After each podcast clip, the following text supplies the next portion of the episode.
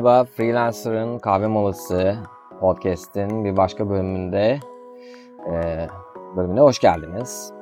E, ben Deniz Ali Özbay ve co-hostum Mehmet Turan'la freelancer olmanın, özellikle Upwork'te freelancer olmanın incelikleri hakkında konuşuyoruz. Öncelikle bize ulaşmak için e, Twitter adreslerimiz Mehmet Turan için at 35 mm ve benim için Oz in the by Ayrıca e-mail adresimiz freelancerkahve.gmail.com'dan da e, mail atarak ulaşabilirsiniz. Hakkında konuşmamızı istediğiniz konular, kafanıza takılan sorular varsa e, lütfen çekinmeyin. Ayrıca LinkedIn grubumuz Freelancer'ın kahve molasına da katılmayı unutmayın. Bugün Upwork'te ajans kurmaktan bahsedeceğiz. Mehmet abi ile şimdi yeni bir ajans girişimimiz var. Bunun dışında benim de şahsi bir ajans girişimim olacak çok yakın zamanda. Ben de en az hiçbir şey bilmeyen bir insan kadar aslında bu konuda bilgisizim diyebilirim. Şimdi Mehmet abi bizi bol bol bilgilendirecek bu konuda Mehmet abi. Tamam. Ben de çok uzmanı sayılmam ama bildiğim kadarıyla anlatalım.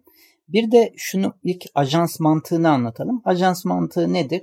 Freelancer her zaman tek başına takılır ama e, ajans yani bir grup olarak bir iş yapmanın birlikten kuvvet doğar prensibi var. Ee, en önemlisi freelancer şimdi Ağustos ayındayız bu bölümü çektiğimiz zaman.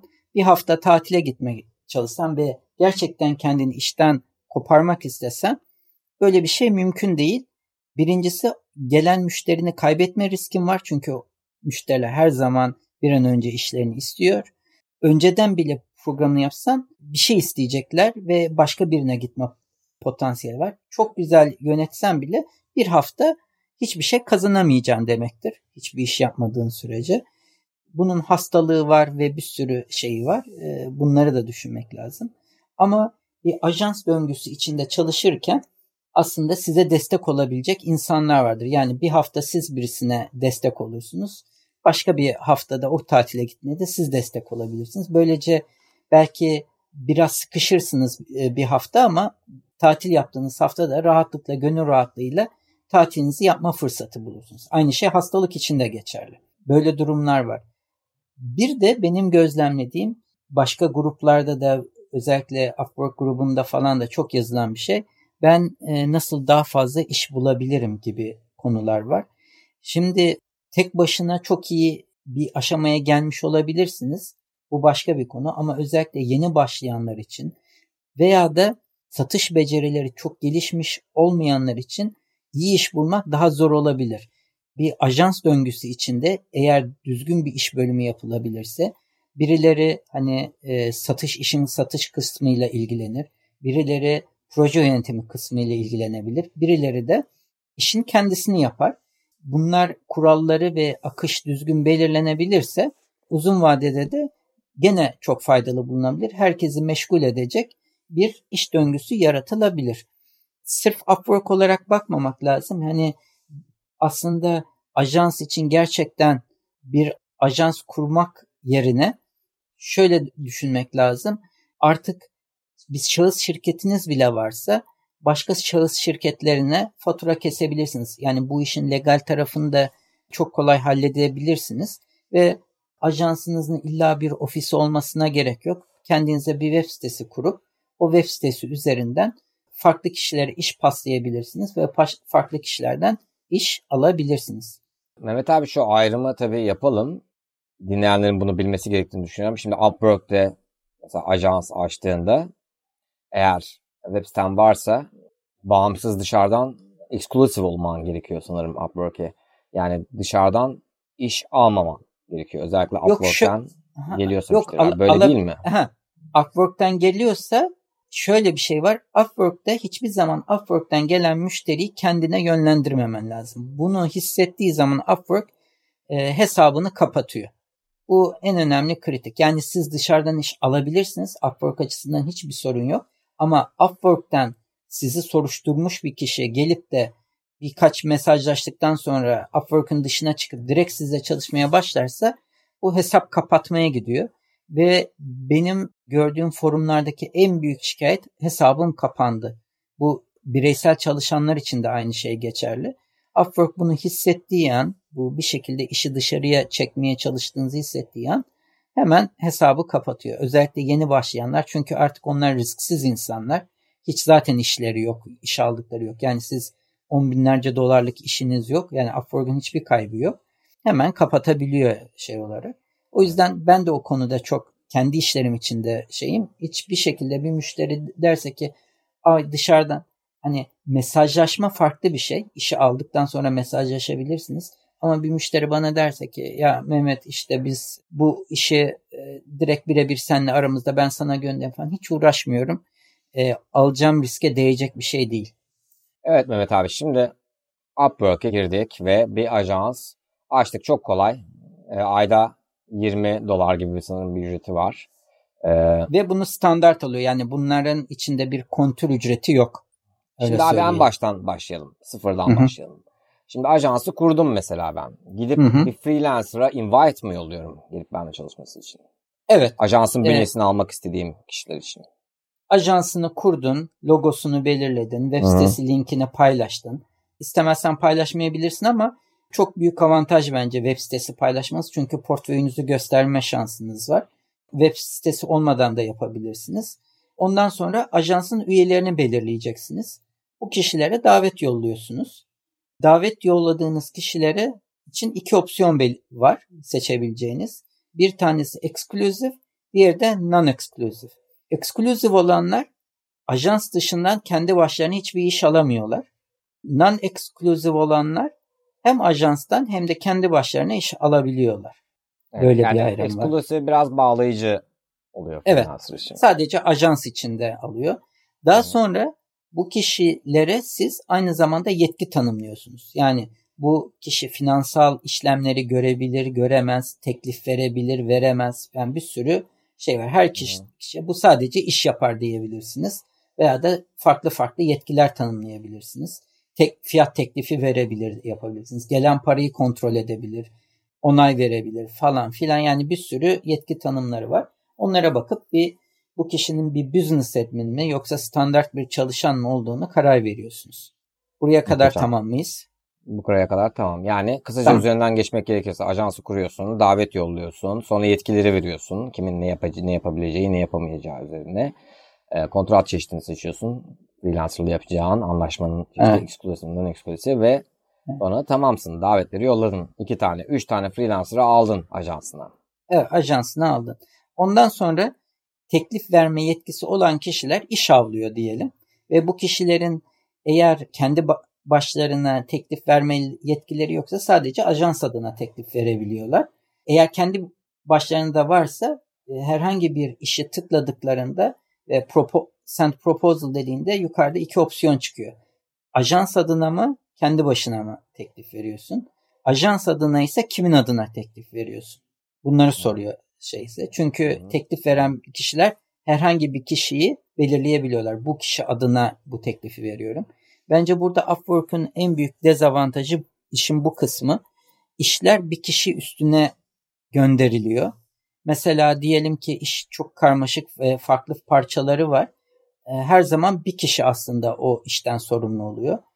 Eğer saatlik bir çalışma şeyi varsa e, otomatikmen manual'ı müşterinin kabul etmesi lazım. Çünkü X kişisinin girdiği işleri de Y kişisi kendi yapmış gibi manual saatine eklemesi gerekecek. Yani şu anki yapıda ne yazık ki sanki tek kişi ajans satına bütün işleri yapıyormuş gibi gözüküyor. Yani işin bu kısmını bu kişi yaptı, bu kısmını bu kişi yaptı gibi yönlendiremiyorsunuz. İşin hem görsel kısmı var hem ses kısmı var diyelim. Yani bunu bölemiyorsun ajans çalışanlar arasında. Bir kişi alabiliyor sadece. Doğru. Aynen öyle. O zaman diyelim ki ses yapan kişinin üstünde gözüküyor proje. O zaman video yapan şu kadar saat gir demesi gerekebiliyor. Veya da diyelim ki iş tamamlandı. Video yapan kişi 1000 dolarlık iş yaptı. Ses yapan 500 dolarlık. Baştan dedim bu 1500 dolarlık bir iş dedin mesela. İş tamamlandığında işi tamamlayan kişi sanki 1500 dolarlık iş yapmış gibi gözüküyor. Öteki kişi sıfır gibi duruyor. Peki profilinde. bir şey sor. Ajans profilinde 1500 dolarlık iş yapılmış gibi Hı. duruyor ama bunu soracaktım. Hı. Yani onların ajansta yaptıkları evet. işler kişisel profillerinde gözüküyor mu diye soracaktım ama gözükmüyor anladığım kadarıyla. Ee, peki Mehmet abi şimdi diyelim ki işte video kısmını yapan 500 dolar aldı. Ee, 500 dolara sen anlaştın. Dedin ki freelancer'a 500 dolar vereceğim. Hı hı. Ses kısmını yapana dedin ki 350 dolar vereceğim. Ve iş 1500 dolar. Tamam. olmuş. Nasıl oluyor? Bunun için bir anlaşma yapıyor musun? Nasıl Şimdi oluyor bu- bu iş? Bütün gelen gelir şirket sahibine gidiyor. Ajans sahibine gidiyor. Ajans sahibi bir kişi ol- oluyor. Ve ajans sahibinin Payoneer hesabına veya Upwork hesabına düşüyor. Oradan o kişinin bunları transfer etmesi gerekiyor. Yani Upwork dışında transfer etmesi gerekiyor. Yani sizin Payoneer hesabınıza geldiyse bu geliyor. Ondan sonra sizin bunları dağıtmanız gerekiyor. Çok sorulan bir soruydu işte ben otomatik bir rule set edeyim. Bütün işte gelen işin yüzde 50'si ya da 70'i işte freelancer'a gitsin. Geri kalan yüzde 30'u bana gelsin falan gibi sorular vardı. Öyle bir şey olmuyor. Siz gerçek anlamda çalışan hiçbir zaman bu işin kaça gittiğini Hmm, göremiyor. öyle bir şey var yani. Onlar bilmiyorlar ne kadar oldu. Sen ne dersen de bu göremiyorlar. Yani anca screenshot alıp göstermen lazım şey olarak. Eğer öyle bir anlaşma Ama mesela varsa. Mehmet abi iş bittiğinde mesela görmüyorlar mı? Çünkü ajansın profilinde çıkmıyor mu yani bu? O kadar detayını bilmiyorum ama bence öyle bir şey var. Çünkü çalışanlar bu, bu işin gerçek anlamda kaçtan olduğunu göremediklerini Ama düşünüyorum. Mehmet abi yani bu belki son zamanlarda değiştirdikleri bir şey. Çünkü daha önce ben görüyordum. Mesela ajansa giriyorsun. Hı. Jobs in progress kısmında görüyorsun mesela. Bence orada iki şey var. Mesela sen kendi başına tek başına bir ajans kuruyorsun ya da ben tek başına bir retouching agency kurdum. Bu biraz normal olabilir. Yani herkesin ben zaten var olan bir şeyim var artık karşılayamıyorum. E, yetenekli kişileri bulup hadi benle çalışın diyorum. Ve onlara zaten baştan anlaşmışım veya da demişim ki bu işi kaça yaparsın söylemiş. Ben onun üstüne bir markup ekleyip bir kar payı ekleyip yapmışım. Zaten o kişi diyelim ki ben 500 doları bu işi yaparım diyorsa siz bunu 750'ye da satabilirsiniz. 1500'e de satabilirsiniz. O kişinin bence şeyi yok artık. Çünkü ben bu işi 500 dolara yaparım demiş. Sizin geri kalan bir satış yeteneği aslında. Ee, ve aslında bir de kendiniz iş yönetimi. Çünkü siz kendi markanızla satıyorsunuz. Kalite kontrolünü siz yapıyorsunuz. Bunun sağladığı bir şey var. Bu başka bir yapı. Ee, diğer yapıda senle işte beraber yapmayı düşündüğümüz şey o baştan kurallarının çok net konduğu işte böyle bir ajans kuruyoruz. Herkes yeteneği oranında bir şey yapılacak. İşte iş yapmanın fiyatı şu olacak. Projeyi yönetmenin fiyatı şu olacak. Satış yapmanın bir müşteriyi bağlamanın fiyatı bu olacak diye baştan kuralları set ediyorsun. Ondan sonra da herkes bu kurallara göre oynuyor. Yani kimsenin bu şeyden a işte bu çok almış bu az almış yani kuralları baştan çok net koy, Tamam, yetkiler yani yetkiler başka ve bir- herkesin ne olacağını, ne vereceğini işi almadan Tabii. önce belirliyorsun. Yetkileri de ajansı kurduğun aşamada zaten belirliyorsun ya da değiştirebiliyorsun zaman Tabii. içerisinde. Ama ne, net Tabii oluyor ki yani aynen öyle. şey. evet. Belli kurallar içerisinde.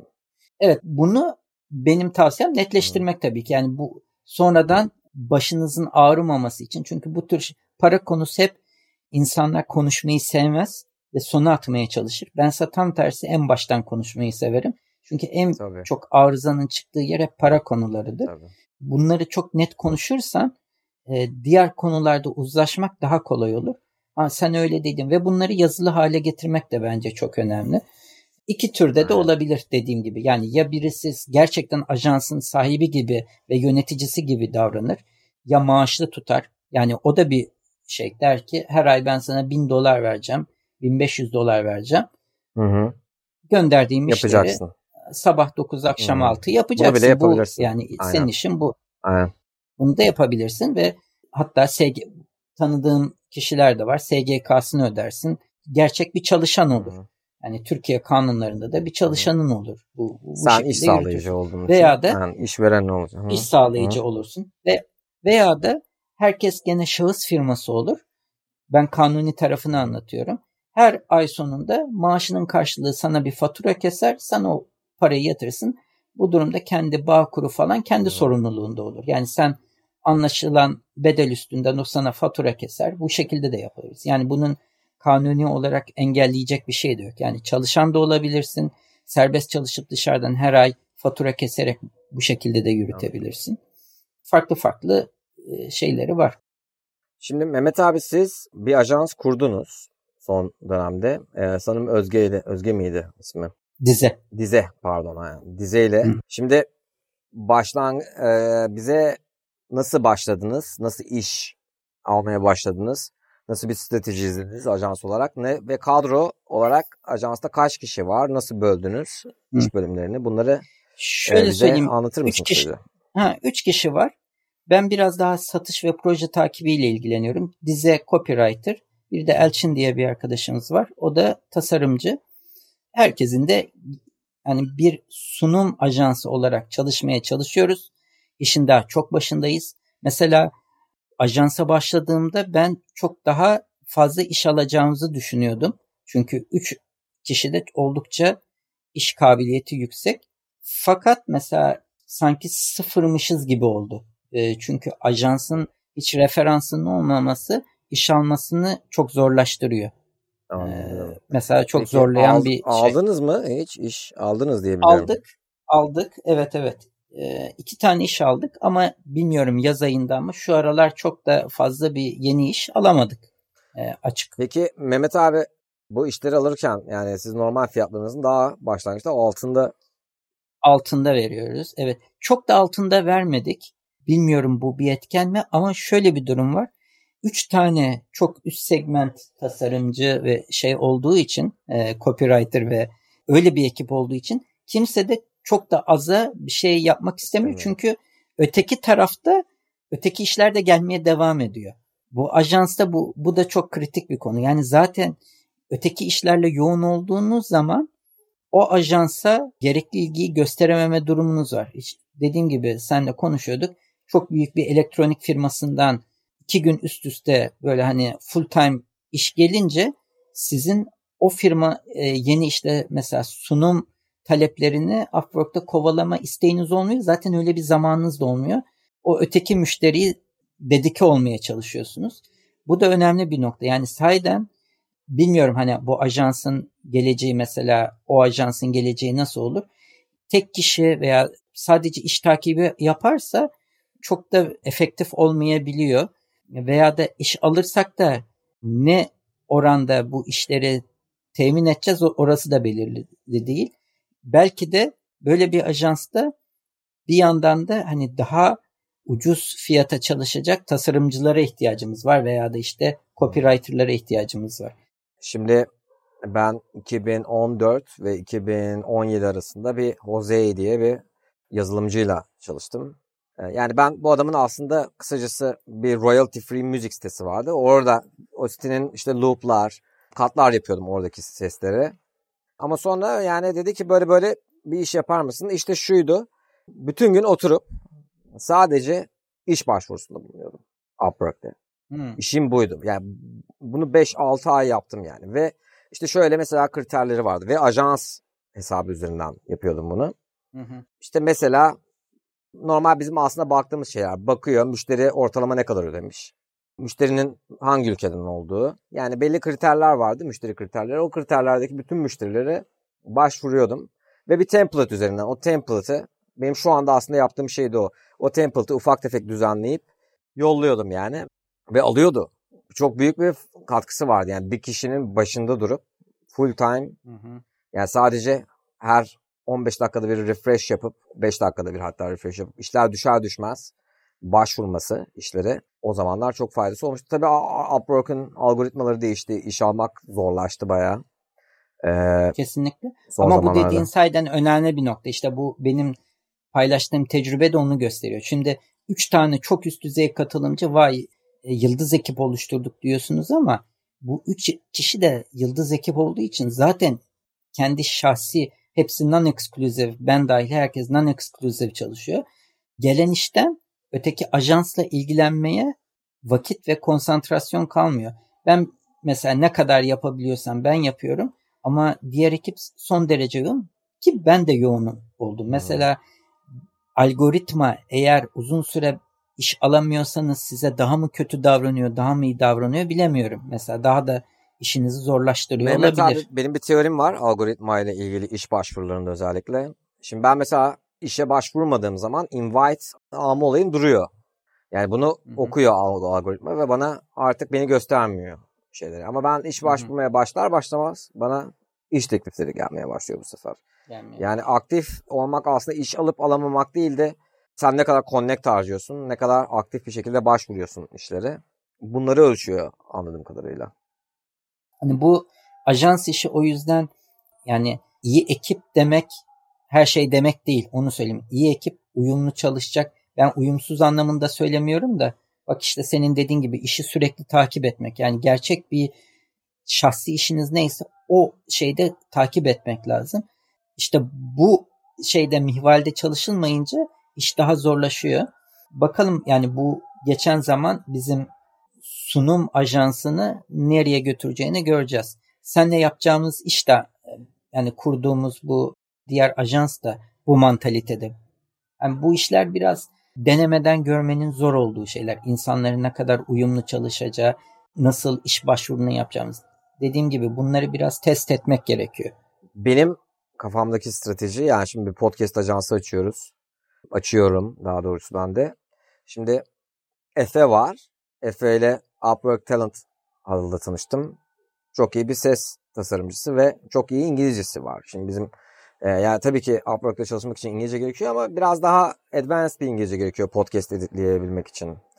Ama Efe çok zorlanıyor iş bağlamak için. Yani dolayısıyla fiyatları biraz daha aşağıda. Bunun dışında bir tane benim birebir çalıştığım dışarıdan bir arkadaşım var. Mesela ona Upwork hesabı açtırdım. Oradan da iş, kontrat yaptım onunla bir tane. Oradan birkaç ödeme yaptım. Hani bir iş almış en azından görünsün diye. Şimdi mesela benim başlangıçta aslında senden duymuştum bunu. Hani fiyatları biraz daha düşük tutup hem zaten onların işe ihtiyacı olduğu için ben de bir kere amacı gitmeden en başta. Çünkü bunun ben şart olduğunu düşünüyorum. Yani e, hep söylüyorum Mehmet abi. Benim şu anda 45 dolar saatlik ücretim ve böyle olmasına bir zamanlar 5 dolar olmasına borçluyum. Yani bu sana inanılmaz bir leverage kazanıyor. Direkt Hindistan seviyesine iniyorsun çünkü. Ve aç gözlü insan çok olduğu için cimri insan. İş almak da kolay bir şey. Yine böyle bir strateji izlemeyi düşünüyorum yani ajansta da. Tabii. Şimdi şöyle bir şey var. Diyelim ki işte bir kişi Upwork'ta artık çok iyi 50 dolara sık sık iş alıyor. Ve yoğun olarak çalışıyor. Şimdi herkes 50 dolarlık olun, olursa ekipte ve iş yoğunluğu da yüksekse mesela o kişiye ya sen bir ay boyunca 20 dolara tekrar düş de bu işleri yap demek çok zor hale geliyor. Ki doğal yani. Tabii. Anlaşılabilir durum. Tabii. Aynen. Yani o yüzden işte ekipte biraz fiyat seviyesinin belki farklı olması iyi. Onun dışında ilk ajansın kurumunda gerçekten şu anda bizim de öyle bir hedefimiz yok. Yani ay biz çok kazanalım, kar edelim şeyimiz yok. Ajans iş bulsun şeyimiz var ama şu da bir gerçek ki işte dediğim gibi 50 dolar 60 dolar kazanan bir kişinin de 25 dolara ikna etmen çok zor. Çünkü zaten 50 dolarlık iş gelmeye devam ediyor. O kişiyi anca ikna edebileceğin şey 35 dolar oluyor hmm. ya da 40 dolar oluyor. Ben şöyle bir strateji izliyorum Mehmet abi böyle durumlarda. Şimdi 45 artık tavanın üstü yani. Amerika'da da aslında tavanın üstü yani. Genel olarak yani çok çok iyi böyle Los Angeles'ta falan Los Angeles based olmadığı sürece ya da New York'taki bir audio producer olmadığı sürece 45 dolar artık üstü ortalamanın. E, ve çok zor oluyor iş bağlamak. Mesela ama ben 45 dolarda tutuyorum. E, ve örneğin iş 25 dolar diyelim saati. 25 dolardan veriyorum teklif. Sonra eğer geri dönerse onu fixed price'a çevirmeye çalışıyorum. Diyorum ki işte bak bu 3 saatte biter diyorum. Ben yani artık 3 saatte bitmiyor. Ben 1,5 saatte yapıyorum mesela o işi. Böylece yani o aradaki price açığını kapatıyorum. Yani tabii orada müşteriyi convert etmek mesela saatlikten. Bazen kabul etmiyorlar. Saatlik istiyorlar illa. Bazıları manuel zamanı kabul etmiyor ya da. Ama e, çoğu zaman işe yarıyor yani. Bu da bir strateji. İşte en başta bence düşük fiyatla başlamak daha makul ve mantıklı diye düşünüyorum. Evet.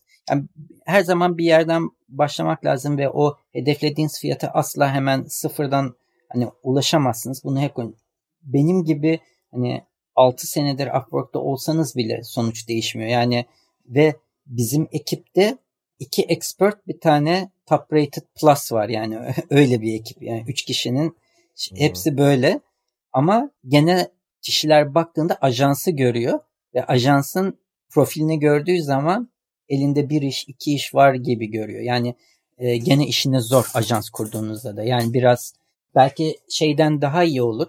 İlk defa bir freelancer olmaktan biraz daha iyisiniz belki ama sonuçta gene de sıfırdan başlamış gibisiniz. Yani bir ajansta çalışmanın da avantajı şu. Yeni başlayan biri için özellikle. Yani orada Mehmet abi gibi biraz pazarlama, satış işini bilen bir insan varsa eğer yani size iş akışı oluyor sonuçta. Yani normalde mesela bağlayamayacağınız bir işi bağlayıp size getiriyor. Dolayısıyla para kazanma imkanı doğuyor diyebiliriz. Aynen öyle. Ee, Mehmet abi. Bir de ha, evet söyle. Ha, ha, son Buyurun. ben wrap up yapayım. Bu işlere girerken dediğim gibi benim çok fazla kurumsal hayatım var. Satış şeyi var. Herkeste aynı tecrübe olmayabilir. O yüzden de satışta zorlanıyorsanız böyle bir ekibe dahil olmak sizin için başlangıçta avantaj olabilir. Özellikle zaman içinde o ekip içinde yer alıp bu pazarlık şeylerine de dahil olabilirseniz kendinizi o alanda yani nasıl bu online ortamda müşteriyi bağlarım konusunda geliştirme imkanınız olabilir. Aynen Çünkü öyle. hiç kurumsal hayat, satış hayatı görmemiş bir kişinin bir anda hem müşteri yönetimi hem satış hem de işi yapma çok zor hale olabilir. Aynen. Özellikle gençler için. Biriyle çalışmak dolayısıyla bana oldu şahsen. Ben aynen söylediğin gibi bana oldu ve çok çok büyük faydası oldu. Yani gerçekten hiçbir fikrim yoktu ve beni adamla çalışmak o adamla 3 dolara çalışıyordum zaten ama bir yerden aldı ve bir yere koydu. Yani başka bir yere koydu ve bu, hani kesinlikle uygulamalı bir eğitim oluyor. Bugünlük bu kadar. Ee, bize Twitter'da Mehmet Turan için at 35 mm, benim için at ozintheby e, ve ayrıca LinkedIn grubumuz Freelancer'ın kahve molası ya da freelancerkahve at gmail'den ulaşabilirsiniz. Bir dahaki bölümde görüşmek üzere.